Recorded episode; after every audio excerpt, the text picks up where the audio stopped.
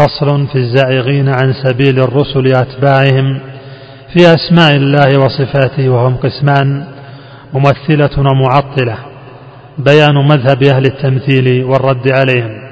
ومن غلا في جانب الإثبات ممثل من جملة الجفاة. وذا هو الذي يمثل الرحيم بخلقه ويأتي بالجرم العظيم. تعالى من تقدست أسماؤه عن الذي يقوله أعداؤه. فقولهم يبطله الكتاب في النحل والشور يرى الصواب. والعقل قد دل على هناته إذ لازم التمثيل نقص ذاته. والعبد لا يذل للذي نقص إذ كيف يدعو مثله قد انتقص.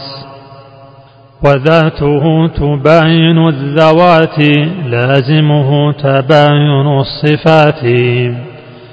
والحس شاهد ففي المخلوق تباين وظاهر الفروق. للفيل قوة وللجنين وطالب العون وللمعين. والمغزى واضح فلا تماري فقوة المخلوق لا كالباري.